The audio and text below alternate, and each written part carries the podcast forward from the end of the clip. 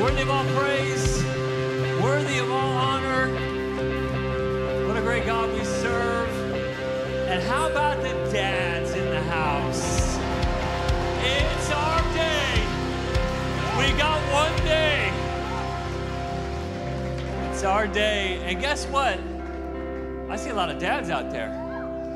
Oh, that inspires me. It inspires me for our church. Like, hey, if the dads are showing up on the one day they get to do what they want to do, and they say, What I want to do is to get my family and get my butt to church. Come on, dads. If you're a dad, would you lift up your hand? Come on, every dad we got. Keep it up, keep it up, keep it up, keep it up, keep it up. Come on. Hey, stretch your hand towards the dad. Let's pray for the men in this house. God, I thank you for every father. I thank you for every dad, every grandfather. I thank you that they have chosen to be. They aren't perfect. None of us are apart from you, Jesus. But they chose to be placed in the presence of God, to make a priority on the house of God. That they showed up today with the Spirit to learn, to grow, to mature, to get strengthened. And they give us strength. The dads of this house, they, they're pillars that God, you're building strength upon. Lord, I thank you for every issue of their yesterday, every current battle or crisis they might find themselves, current climate of their life. Lord, I thank you, you are faithful that you will finish the good work you started in them. I thank you they're leveling up in their self leadership, they're leveling up in their spiritual fervency, they're leveling up in their care and concern for others, and they're, they're stronger now than ever before, and they're only getting better. We pray blessing and favor falls on every father at Kingdom City. In Jesus' name, can I get a grateful for the dads? Amen. Welcome online. Men of Lansing Correctional, we love you. You guys can grab your seat. Thank you, worship team.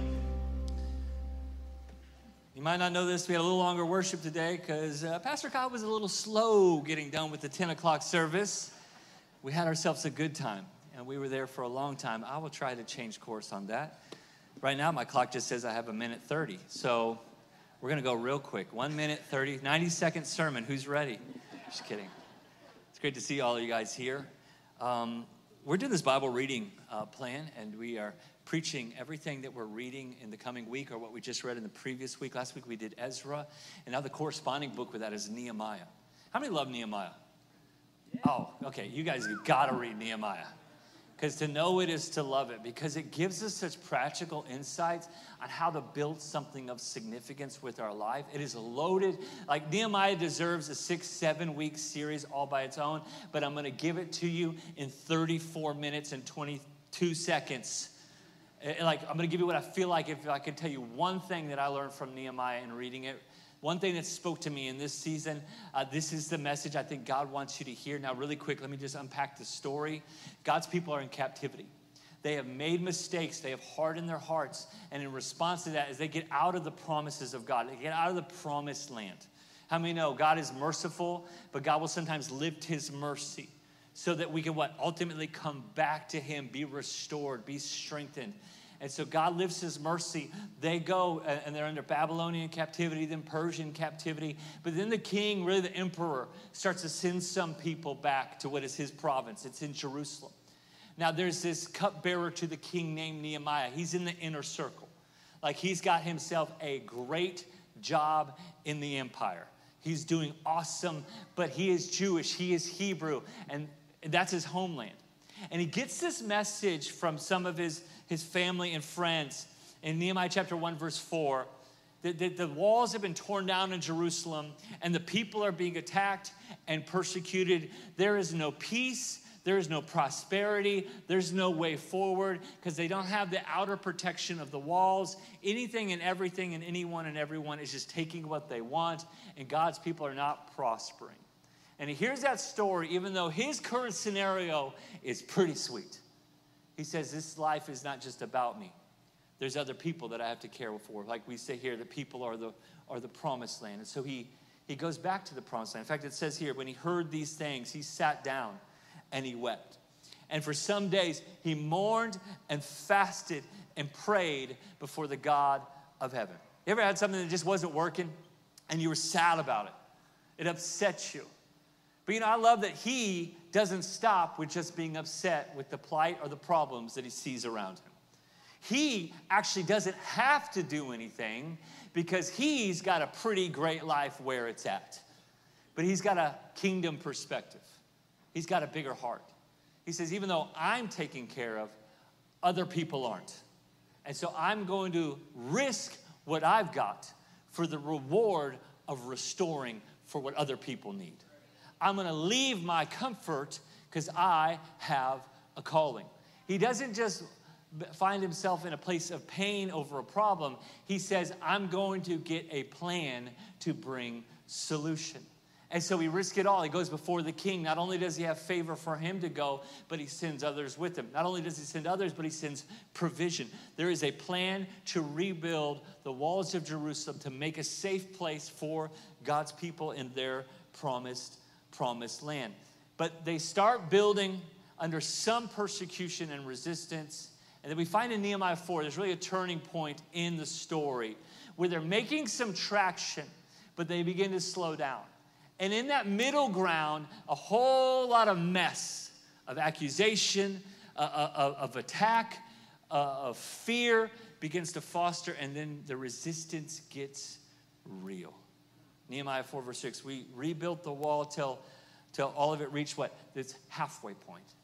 It was halfway there because the people had put their whole hearts, people had worked with all their heart. I mean, know the halfway point is the hardest place. Do you know that? That when you're like anyone is excited in the beginning, but then when you've got something built, but you're not quite there, you're halfway there, that's where most people get frustrated and most people quit, is in the halfway zone. I would say when it comes to your spiritual life, a lot of people settle for halfway. They aren't who they used to be, but they know they're not everything they're called to be. But they feel like to get to the next level of calling, it's going to take a whole lot of cost. And they're just not, I'm just kind of happy in the halfway. Uh, in my marriage, we're not fighting like we used to fight, but we're also not prospering like we would desire. But it seems like a whole lot of work and a whole lot of forgiveness and a whole lot of counseling and conversations and prayer to get any better. This is fine. I'll be okay here. My kids are not in juvenile hall, but they're not on the honor roll. They're kind of in the middle. And you know what? That's better than I had it, so we'll just leave it right there. But there's a Nehemiah in you that says, hey, if God wanted me to do something, He's gonna see it through. I'm not gonna settle for just better than it was. I want it to be everything that God desires and has designed it to be. And what you'll find though in the halfway points is that most people quit halfway. In fact, our world is filled with maybe hundreds of millions of quitters. Uh, people that did not fully see things fully through because the cost became too much for them to carry. But Nehemiah, his project, although he's an unbelievable leader, all of us can learn through. In fact, if you haven't read it, please read it. It's so powerful for your life. The way he leads selflessly and sacrificially and without fear of what he's facing. He rises up in courage. But there's, there's a Nehemiah in you that says halfway there is not good enough. I want to get all the way through. But there's an enemy that wants you to quit before you see the breakthrough. He maybe couldn't stop you from starting, but he'll try to stifle you in the middle ground. And this is why the enemy leverages up his attack against God's people in the story of Nehemiah in the halfway point. And I want to speak today just from the simple thought it's kind of a bold, in your face statement I won't stop now. I have come too far to quit. Let me just speak that over our church. We won't stop now. We're not going to stop until you see the best of God in your life. We're not going to stop until in Kingdom Kids we are raising up another generation of world changers to go farther than us.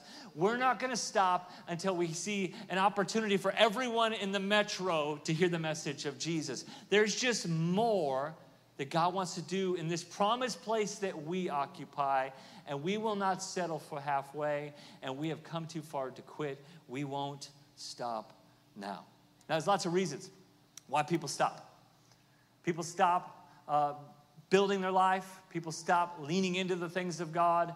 People stop, um, like in the halfway zone all the time. Like, like they call it a midlife crisis.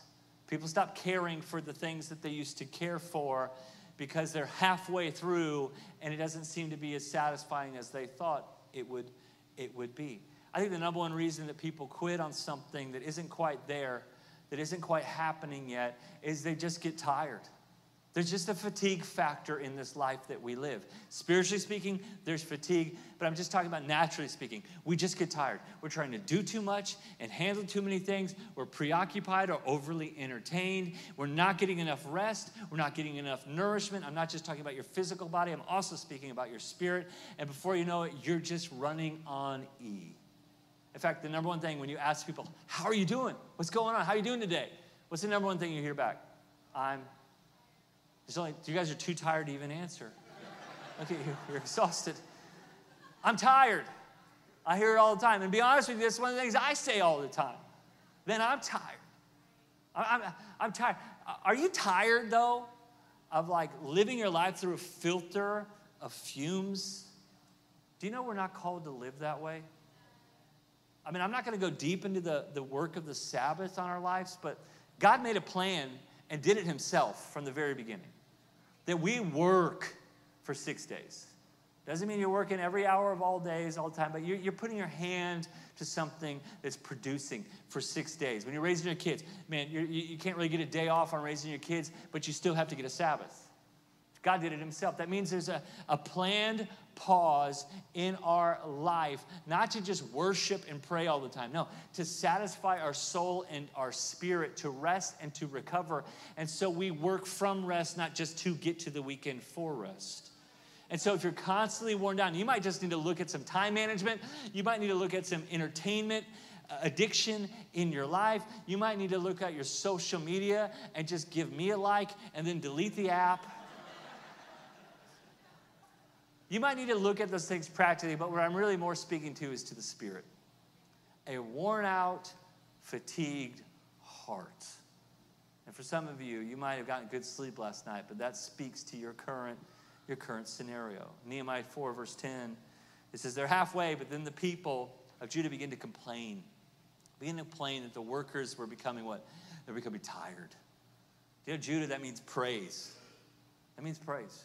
The people that were supposed to be the people of praise were on pause. Why? They were exhausted. They had worked so hard and they weren't quite there yet. When you are exhausted in life, in your spirit man or your physical body, you will become discouraged because you will you will lose your energy and your urgency of that which is priority. Because all you want is not to get it done. All you want is just a little relief from what's wearing you out. And the enemy knows how to work things into your life in times of exhaustion that will not just cost you a little bit of momentum, it could cost you your, your calling. Vince Lombardi is the one that said, Fatigue makes cowards of us all. And by the way, Dad, that's for you. Happy Father's Day. As a Packers fan, we pray for you. Your team is garbage, but that quote was for you. We love you. We love you a lot. Join the Chiefs. It's much better here. But how many know that? When you're tired, you don't have the pep, you don't have the fight, you don't have the energy. And so God's given us a plan how to not to get tired. That means that we renew ourselves in His, in His presence.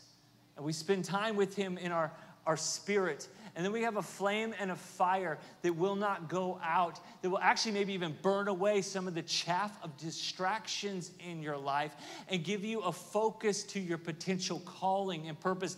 And I know without him saying it in his story that Nehemiah had to go back to that original vision of the walls restored and the people prospering. At the halfway point, he had to remind him God called me to this, God's gonna see me through this. And let me just tell you for a moment you might not see much momentum or traction traction or taking new territory in your life, but you're halfway there. By showing up today on a rainy day, which maybe you were going to golf and it got rained out, so you chose church as your second option, the plan of God remains. But maybe maybe there's all sorts of things you could have done, but what you've said, and I was so blown away, all the dads that stood up in just a moment, that we have a priority on the place of God, on the praise of God, and on the presence of God. As a nation, we are, we are a worn out people Physically, that might mean you might just need to go to bed a little earlier. Not right now. I got 22 minutes left. But you might need to do some practical things, but more than anything, if you can light that spiritual fire again, it will give you a fuel and a grace to make right decisions about what really what really matters, the places of priority. And if you put your time and attention to places of priority, you will always prosper where it matters the most. Deuteronomy 25 says, Never forget how the Amalekites, God's warning them, never forget how they attacked you when you were exhausted and weary, and they struck down those who began to lag behind. The enemy knows when you are worn out, you start to slow down and you start to get behind, you start to get out of alignment, and that's who he's looking for to try to wipe out in this thing we call we call life and calling and purpose and potential. This is why God's word is so adamant that you don't just spend your whole time worrying about what's going to happen in the future, you just handle today.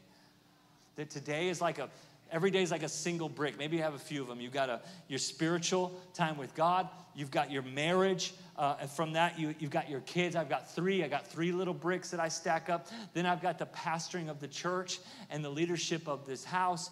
And, and then I have some things that are priority for me to handle. And one brick by itself and a couple laid together is just a little pile. Doesn't look like much. But after every day of me stacking things in priority, just getting the few things done that matter the most, before you know it, over weeks and months and years and decades, it's a fortress that was built with intentionality and time every single every single day. The enemy is going to attack us when we're falling behind, and we need to just take an assessment of how our spiritual fervency and fire and even our physical strength is, and make some decisions not to get discouraged when you're weary, but to go where you need to go to recharge in those places. Because when we get fatigued and tired, we get discouraged, and then secondly, we get frustrated. It's not working. It's not working yet. God, I, I stood on your promise. God, I, I was a faithful giver. God, I forgave that person. And this thing I've been called to do, the thing you put in my heart, I obeyed it, but I haven't seen the blessing. I've done the hard work, but I haven't seen the harvest. I put my heart into it, but I haven't seen your help quite yet. You know what I've just learned, and this is not the most encouraging thing you're ever going to hear, is that God just works on a different schedule than I do. And the things I think I'm going to get done in a day, they take a week. The things I get, think will get done in a week, they take a month. The things I think will get done in a month, they take six. Am I the only one that seems like that's the way that the God things in my life, they just are slower in developing? But what I've learned through both scripture and through time walking with Him is that the longer I'm waiting in the delay while I'm still being diligent, God is developing me for something greater on the other side. So, what I wanted in a day, I actually needed in a week because God was growing my capacity and my ability to trust Him and to lead better. So, if you're in a season of delay, but you can say, to the best of your ability, not with perfection, that you've been putting your whole heart into it and you're wondering, why isn't this working? I'm fatigued and I'm frustrated. I promise you. That's why the Bible says, don't grow weary in well doing. Why does it say that? Because when you're doing the, the thing well, you're doing it right, there's a potential to get worn out. But if you don't grow weary in well doing, you will reap a harvest if you don't quit. If you just say, I can't, I can't stop now, I'm already this far. What I think was frustrating for the, the Hebrew people, for the Israelites, those building in Jerusalem, wasn't that they just had one project, is that they were building in a bunch of chaos. Like, they're, they're, not only were they getting act, attacked from people verbally and discredited, but there was rubble everywhere. Like the, the first thing they had to do was clear out the old before they could establish the new. It says in verse 10, and there was so much rubble to be moved. Listen, to me, it speaks to the fact that some of you still have things that have fallen apart in your yesterday that you have not moved out or moved on from or repositioned to let God rebuild and restore. For me, it also speaks to the fact it's never the one big thing you're working on, it's the thousand little things that frustrate you. I don't know about you, that's the way I'm wired. If I got one big project, I am all in, I am hyper focused, I'm getting that thing done. But it's not normally that way. How many know life isn't that way? There's a thousand responsibilities. There's a hundred things that you could do. There's so many things that come. And this is like the rubble. The rubble happens in your marriage. It doesn't just keep getting better. No, it takes time and intentionality. You didn't know that bill was it was coming, saying you didn't think you had to pay for. All of a sudden, not only does it affect your finances, it affects your your health with your spouse because you're, you're now worried and concerned about one issue. And then one of the kids is like, you know, they're not healthy or, or they're struggling or they're falling behind. It's another thing. It's not the one big giant that normally takes us out. It's the thousand little foxes, the Bible says, that spoil the vine. It's the little things. It's like the rubble. And so you have to learn how to clear things out so that you could build from a, a, a, a healthy, flat place, or else you're always building on the little, the, the things that are not capable of carrying, carrying much weight. Like we have those closet. Who has a junk closet? Who's, who's better than them and just has a junk drawer? Who's got a junk basement? Who's got a junk garage? Who knows that Pastor Kyle has all four? and it's my fault. These are my responsibility. Liz is meticulously clean and amazing, and her husband just, I just, I'm not even that artistic, but I just blame it on artistic. I'm just an artistic person when it comes to No, you know what I actually think it is? I think I have a hard time getting rid of stuff. I, I have a hard time. You know, I grew up, I, I, was a missionary's kid for a season. There was a season in my family's life, like, it, man, uh, my, my whole life I've known all in for God and His kingdom. But there was a season where that cost was very significant for my family. Like, I remember, like, we did not have much. We were living by faith and sometimes maybe even by fumes. And God was very faithful in different seasons. It wasn't our entire life, it wasn't my whole upbringing. But there was a season we didn't have much. And I still maybe have sometimes in my yesterday that scarcity mentality is that I can't get rid of stuff that really isn't that important and I don't even really care about. Like I'm trying to clean out the closet. You would not believe this, but Liz has way less clothes than me. And I'm like, babe, what do you think about this? I still like this. She's like, you haven't worn that in three years. I said, I think it has potential. And she's like, I think that's evil. It's like, well, I'll give it away to someone else. She's like, no, do not curse someone else with that garment. Burn it. But I just, I have a hard time. And I think there's some of you, you have a hard time with settling some things from yesterday. And unless you clean out the rubble, unless you learn how to like clean your workspace every day, you realize I might be bringing in some yesterday into this. Until you learn to clean out those things, you're constantly going to be in frustration because you're not building on a flat foundation. I think, thirdly, just the fear of, uh, of failure or that it just hasn't worked yet.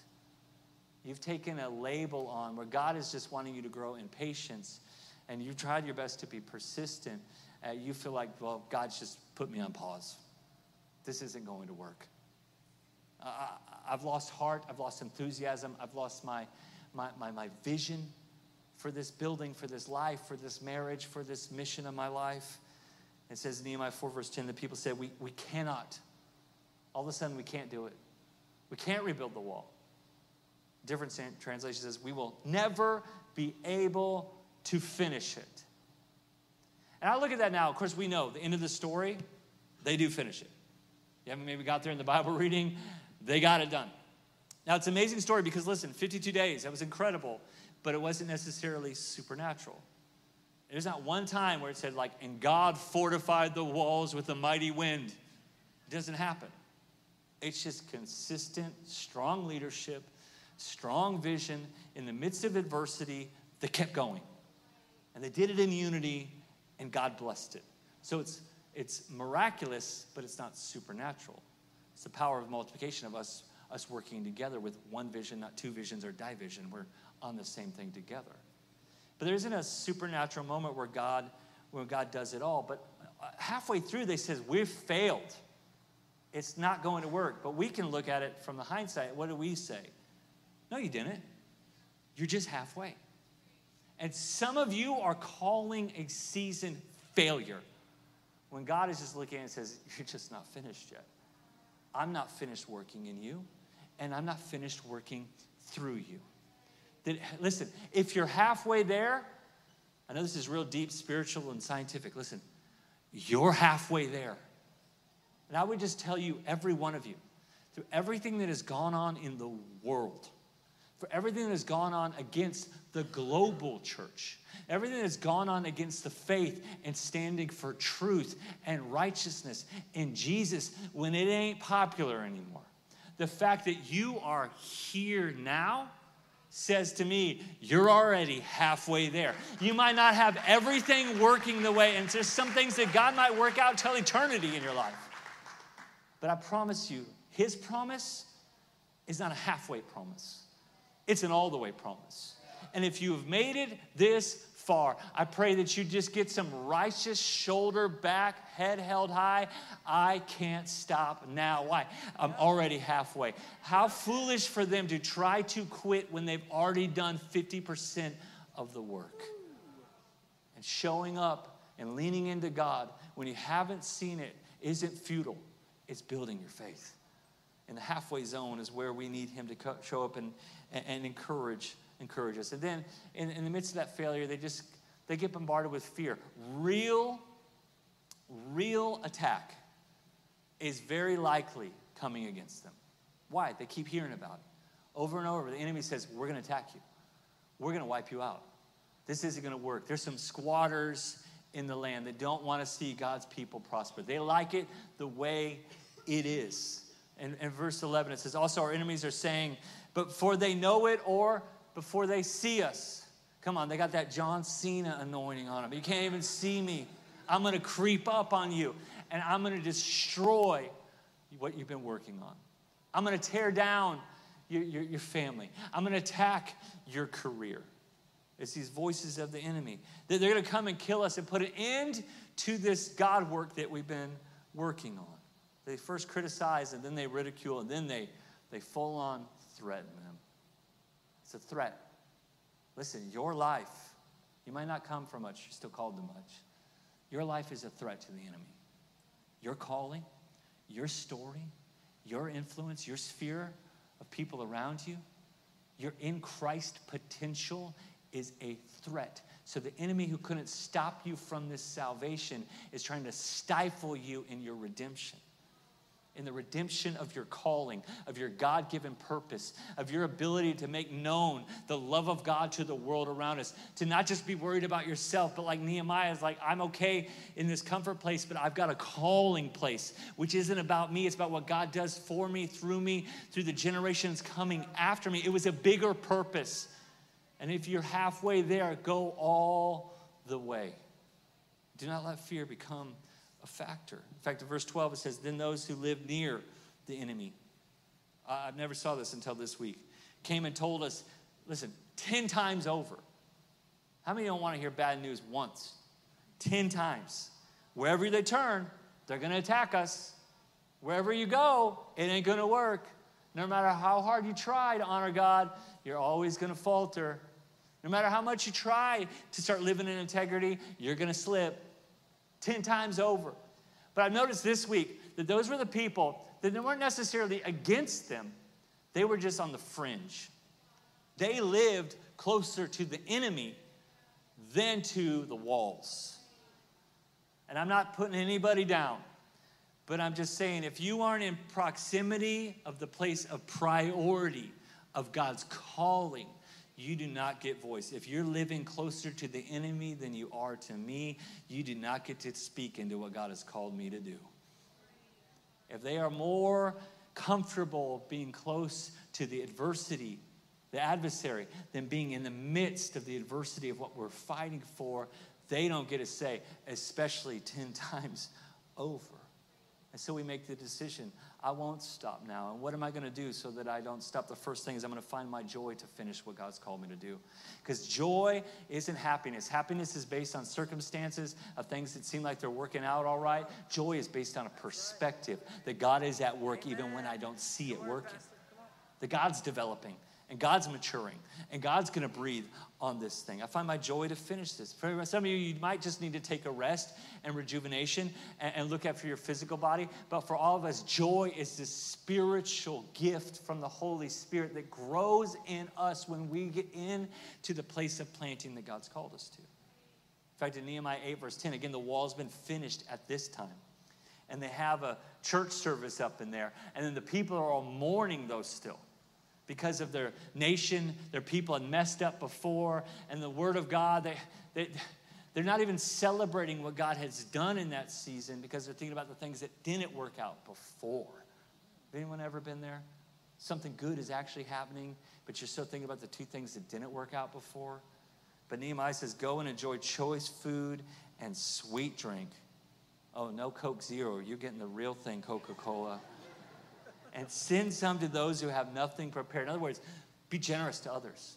Enjoy this thing. I love this. This day is holy to our Lord. This celebration in the house of God, this is a holy, this is a holiday. Like we came here to praise and we came here to worship, not, not to whine about what didn't work, but to realize God's at work. And, it, and, and we don't grieve in this. Why? Because we still got the God factor. It says, For the joy of the Lord is your strength. Is your strength. Your spiritual perspective of who God is and how He works is your, is your strength, not your happiness on circumstances. I love this because they just got out of a church service and everyone's down. And Nehemiah said, Oh, no, no, no, no. Look at what the Lord has done. Get a perspective change. Let's, let's eat something. Let, let's break bread together. Let's celebrate. And then, if we can do that, even when maybe some things didn't work out, we're not so worried about what didn't work that we don't, we miss what God is at work. Can we just build our church culture that way? That when we come into this house, we might got real problems and real pain. I know we do. We might have real adversity in our life and real frustrations. And maybe even we're fighting some fear even this morning. But when we come into this place, we're not so focused on what God hasn't done yet or what didn't work out. We're going to actually see that God is using us to build something bigger than us. We're going to enjoy a celebration and we're actually going to get our joy back because it gives us the supernatural strength to keep going even when things are halfway there. The joy of the Lord becomes your, your strength. If you're in church, guess what? You're still here and God is still at work. You can rejoice in the journey. In Isaiah 40, it says, He gives power to those who are tired and worn out. He offers strength to the weak, and those who what wait on the Lord will find new strength. Waiting on the Lord. What does that look like? Um, it doesn't look like this. Okay, it would have been better if I were to watch today. Um, God, where are you at? I'm waiting. No, it's not what waiting on the Lord means. Waiting on the Lord means I find myself in Him and with Him while I'm still waiting for Him to do something for me. But I'm not removing myself from Him, wondering when He's going to fix this thing. I'm actually in Him and with Him in the process. Like waiting on the Lord is not staring at the clock, it's coming closer to your God, and you'll find that you will get spiritually, even physically, emotionally recharged in the presence of the living God. Now, my kids, they always want something from me. That is the job of dad and mom, too. Like, um, like they, they just want something. What do they want? Normally, they want some sort of entertainment um, or they want a dessert. Am I only, my kids are the only ones like that? They want screens and sweets. they, uh, and Liz is better at not giving those things than dad. But, anyways. But you know what I love? When they just want to come and spend time with me. Like even my 11 year old, like she's almost 12, and like she's so tall. But she'll just like come and sit with me. Like I love that as a father. And then a few moments where they just want to be with me. They don't want anything from me. And listen, if they ask something from me after they were just with me, just hanging with me, just chilling with me, we won't just watch a show. We're going to the movies. you can't have a, you don't, what do you want? You want a yogurt? We're going double scoop ice cream. Like when you get close to me and you care about me, oh, you will see that I more than care about what you care about and what you desire. Friends, that's waiting on the Lord. And waiting on Lord, the Lord is not wasted time, it's strength and joy and renewal time. Secondly, you got to be around other builders. Like, you cannot be with the people on the outskirts just talking about the negative things. You need to be in the center of the city building the wall. Be around other builders. As the enemy begin to make threats of attack and begin to tell them they're going to wipe them out, they chose instead to strengthen the work even more. They doubled down on actually building. They didn't run away scared. What they did instead of just bringing a tool, they strapped on a weapon as well verse 13 of the message, it's in the message prayer. It says, station armed guards at the most vulnerable places of the wall and assign people by families. We're not in this work together, we're doing this as a family. with swords, lances, and bows. And, and, verse 15 and 17, we won't read it all, but it says, Some of them had a weapon in one hand and a tool in the other. And there was some, 50% of them were waiting back watching while the others were working, and then they switched roles.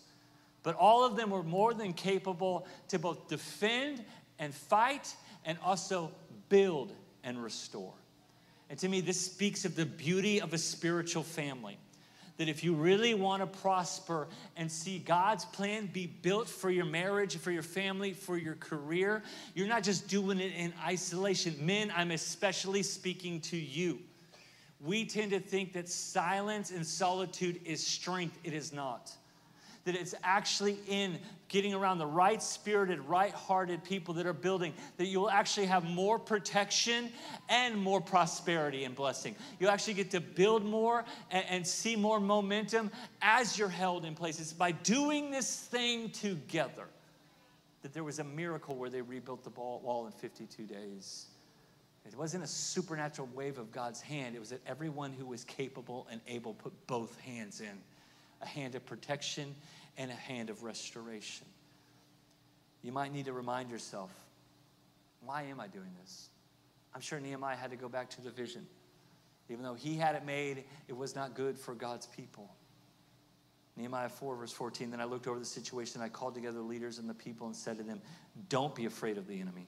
Remember the Lord who is great and glorious. Two different times to try to get Nehemiah to come down off the wall where he was working. He wasn't just talking to people, he was doing it himself.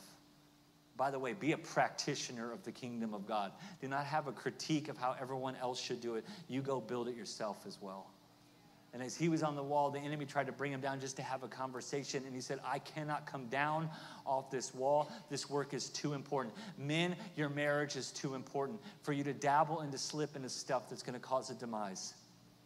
Your kids are too important for you to come down to the wall and just veg out with video games and all sorts of things. There's a time for entertainment, but man, there's a time to take new territory.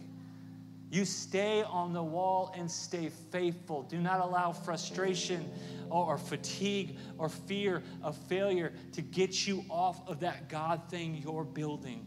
Because even though it's halfway and you wonder when will it be fully complete, God knows what He's doing when it comes to your life. Why am I doing this? Ultimately, you got to realize this is God's plan. Nehemiah had to go back that this wasn't for me. This is what God asked of me to do ultimately for others. This is God's plan, so therefore it's got to be God's power. I'm going to have to put my hand to it, but He's going to put His mighty hand on top of mine. Psalms 119, verse 25 I'm completely discouraged, the psalmist writes. Revive, revive me, he asks God but by your word. Just give me a, just give me a one word. I don't know, I'm, I'm motivated that way. Liz and I both are. Like, we love to have a word of like, what is God saying? What is God doing? Even for our family, there's sometimes there's seasons where we're like, what's the priority thing that, that moves us, our family forward? What, what, what can we work on right now? What, what's, the, what's the area that needs the most intentionality? What's the brick we need to make sure we keep stacking day after day that's going to be a, a blessing to the kids, to the future, to the church, to whatever God has put in our hands to, to do. What's that word? And I'm going to give you like two words. It's two words that you're taking from here and, and, into your life from this move forward. And it's a little cheesy and it's a little in your face, but I think you're going to remember it. Here's your two words for this season. Everything that's been going on in the world. What we're choosing is we cancel quitting. We are canceling quitting in our life. Now, there may be some things that you need to quit that are costing you calling. I'm not talking about those. I'm talking about quitting the God thing, the good thing that you've been building. The thing that is halfway there in your life right now, you cannot quit until you see it done. We see it in Bible story and Bible story, and I've seen it in my own life is that in the moment of the middle ground where it's no longer fun in the beginning and I can't see the end in sight, it's in that middle place. If I'll just make the decision that I am not quitting, I will stay at this thing until it's done. It's in that decision something supernatural begins to happen. When I burn the boats or burn the bridge of going back, is where the breakthrough of the build that I'm in right now begins to happen. When I just decide I'm not quitting on marriage, I'm not quitting on children, I'm not quitting on career, I'm not quitting on God, I'm not quitting on my faith, I'm not quitting on calling, it's in that place, friend, where you will find the favor of heaven begins to flow when you have eliminated every opportunity to quit and said, I won't stop now. Halfway isn't good enough. Your halfway marriage isn't. God wants to do more. You're halfway raising your kids. It isn't good enough. God wants to do more. You're halfway of your career. It is not good enough. God has more. And if you will learn to be building something bigger than you that isn't about you, it's for the glory of God, because that's what we are as people, right? We're, we're in the here and now, but we naturally and supernaturally are building something that's, that's eternal. Kingdom of God that keeps going beyond us. That's why we talk about we're a hundred year old church in the making, that we're not just doing this for us. This isn't about what we need, it's about what God is asking of us. Nehemiah didn't need a new career, but Nehemiah needed a calling. And it was bigger than the cupbearer. It was to go and to build something for somebody else. And the promised land gets rebuilt. The Messiah comes. The plan of heaven prevails and those walls of Jerusalem. Outside of them, Jesus was crucified. That the salvation of humanity, there was the eternal were happen, is happening at the same time. And they're in that tension of the halfway place. Nehemiah says it this way fight for your brothers, for your sons, fight for your daughters, for your wife, fight for your home. There's a fight that's worth fighting. It's bigger than us. And I know you might be exhausted. And I know you might be afraid. There might be a whole lot of rubble from your yesterday. But we have the God who restores, renews, redeems, He rescues, He revitalizes, He revivals your life to fulfill the purpose that God has for you. I'm going to end on a story, and I'm out of time. Uh, recently, I told this story I had forgotten, and um, it's it's like probably six years ago. Blair's probably five or six, five, six years ago. And we were on vacation and we were at the beach. So I'm heavily sunscreened. And there's this little sandbar out there. And I'm like, hey, you know what? Let's go, let's go. I'll take, I'll take Blair out there. It's gonna be great. Dad ideas.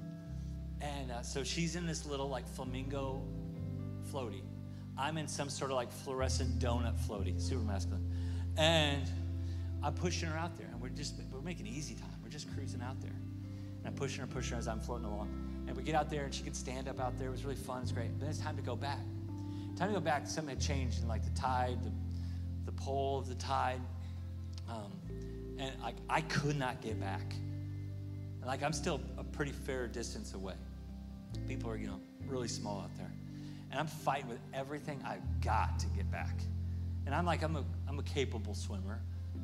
I'm not in the Olympics, newsflash, but I'm doing my best. And I start getting all these thoughts, these fears, like starts creeping in, creeping in, creeping in. It's like you're gonna you're gonna drown out here. You're gonna go farther out. You're gonna be lost.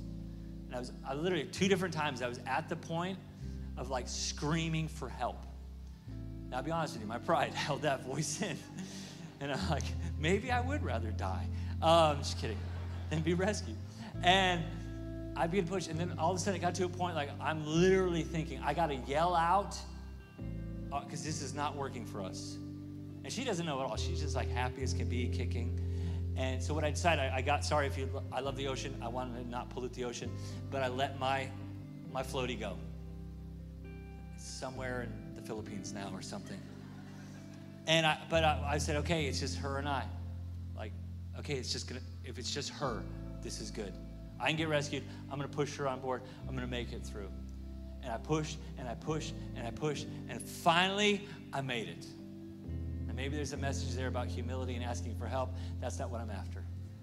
But when I just put the priority, it's like if I could get her there, it was amazing how something, even in me, I know it's probably like my adrenaline kicked in, and this fight or flight part of me said, I'm gonna fight and I made it through. And I sat there. I literally had like one little tear. I just said it was salt water and wiped it away. But I remember, like, man, that was a lesson to learn. Number one, don't go out to the sandbar. But number two, sometimes I need to get out of my own comfort of the thing that's keeping me up because I got to think more about what God wants me to push forward. And it's by doing that that not only do I get that thing forward, but I also find my forward, my future, my place, my space as well. And I'm going to say this to every man. I'm going to say this to every person that what we're pushing forward into the future is bigger than us. What God has for you, if you're just looking at your wall and you're saying, This is good enough, well, it might be good enough for you, but it's not what God has called you to that's about other people. This is why we stay in the fight of our faith. This is why we constantly grow and mature. This is why none of us have arrived, and this is why we don't settle for halfway. We're going to see kingdom come and we're going to see the will of God be done because there are generations coming after us that need the goodness of our God. We got reached because a previous generation was obedient. Now it is our time of obedience and sacrifice and building together in unity, one vision, not division. We're putting together our hands to what matters and we protect each other and we promote each other as we build one another, as we get to work on the wall that is the church the place of protection and safe haven so people can know the goodness of God and walk in his best for their in the kingdom of God. And as we push it forward together, God does something that's bigger, more beautiful, that is supernatural and natural at the same time. So what do you need to reprioritize today to get out of your comfort of you just getting the cup in the kingdom and the thing that you want and going and building something although it might be halfway there, God is not done yet. Acts 20, verse 24, I love this. The most important thing, priority, the most important thing is that I finish my mission, the work that the Lord Jesus gave me, that my life, our life, would tell the good news about God's grace to others that are coming after us. This is why we build better marriages. This is why we build and raise up God's kids. This is why we don't take shortcuts in calling. This is why we don't allow things to be half built or just good enough. This is why we get together and we fight battles that matter, not fight with one another as believers. It's the stupidest thing on the but we realize there is a common goal of the mission of God's grace flowing through His church. And we get out of our comfort zone as cupbearers and we get into the building place in God's kingdom and we put both hands to work. We might need to fight some battles and we might need to fix some issues, but both hands are all in and we see God, what we only see in half now, one day we'll see in full. What we only see naturally, one day in eternity we'll see in glory. That what we put our life to actually mattered. Fathers, your life matters so significantly. Do not quit. Don't give up. And if you stay the course, God will steady your life, He will strengthen your life, and He will elevate your life. Do you believe that? Why don't you stand your feet? I want to pray for you. Father God, I thank you for this church. I thank you for the men in this house, the fathers. I think of everyone. If there's been a spirit of discouragement, is try to discredit your work in their life. They feel like they're never going to get there. Right now, we expose that lie from the enemy for what it is. It's been sent to disqualify who God is to us and to cancel our calling. And we rebuke the negativity of the enemy. We'll acknowledge where we need to grow, where we've missed the mark, what needs to change but we're acknowledging the change agent is Jesus by his grace. And he didn't go halfway to the cross, and we're not going to halfway obey. We're not, we know, God, you're not halfway done. You're still at work. So, God, I thank you the fear is far from us, failure is far from us, frustration and fatigue is far from us, and our faith is rising up. That's not just for our own portion, but we're putting it all in together for the purpose of heaven, that we're building something that's bigger than us that glorifies God and that reaches the lost, that impacts the world around us, if we can fulfill one mission to get the grace of God to everyone in Kansas City and beyond. God, I thank you for what you are doing. I think you're supernaturally recharging the spirit of the men and the women of this church to keep believing and to not grow weary in well doing because the harvest of the hand of God is about ready to show up in their marriage, in their mission, in the raising of their kids, and in their career. God, we thank you. Your hand is at work, and we trust you in the process. Stay in the moment of prayer. If you're here and you're far from Jesus, you're missing the whole point of life. You might have heard about Jesus, you might know a little bit about God, you might be in church. But if He isn't first in your life, that is the one cornerstone that you cannot build anything that matters for eternity without that as the foundation. Jesus isn't first, maybe He's been first in times past and you've been building things your own way. And you need to know you got to clear the rubble and you need to restart at the beginning. That I got to be about God first. And the only way I can be God first is I receive the gift of Jesus. If you're here and you've never given your heart to Jesus, or maybe you have and you've walked away, you've been building something for yourself. It's time to come back to the beginning, the starting place, the priority place. If that's you, I'm not going to make you come up front, we're going to pray together as one family faith. But if you need a fresh start with Jesus today, would you just raise your hand and say, Pastor Kyle, that's me. I'm done playing games. I'm going all in. I see one, I see two. Anyone else want to join in? Three of you, that's awesome. One last moment. Four of you, that's awesome. We're going to pray this prayer of new beginnings and fresh starts together as a church family. We can open our eyes and look up because we do this with a smile on our face. This is a beautiful moment. People are getting a brand new beginning with Jesus. Right? This is what we build the walls for, right? So people can find safety, security, and salvation in the presence of God. Can we pray together? Say this with me. Say, Thank you, God, for loving me. I was distant, separated by sin trapped in shame, but you sent a gift. Your son, King Jesus, died for me, took my sin, buried my shame, rose from the grave so I could have new life. I receive the gift. I receive your grace. Thank you for forgiving me. Grow my faith as I follow you. Jesus, you're first from now on for your glory. In Jesus' name. Amen. Can we celebrate everybody who prayed that prayer? Happy Father's Day, Kingdom City Church. I love you very much.